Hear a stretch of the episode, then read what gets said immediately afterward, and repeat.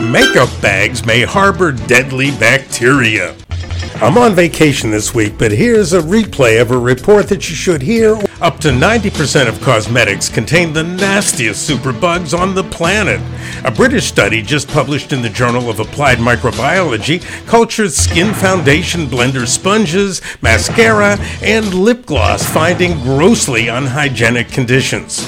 These contaminated products contain Staph aureus, E. coli, and Citrobacter freundii that trigger skin infections, eye disease, and even bloodborne sepsis. The worst offenders seem to be the beauty blender sponges that are reused over and over again without cleaning despite having been dropped on the floor. If you're fighting embarrassing skin breakouts, do a deep dive into your makeup bag and consider replacing your products. To maintain freshness, buy the smallest containers.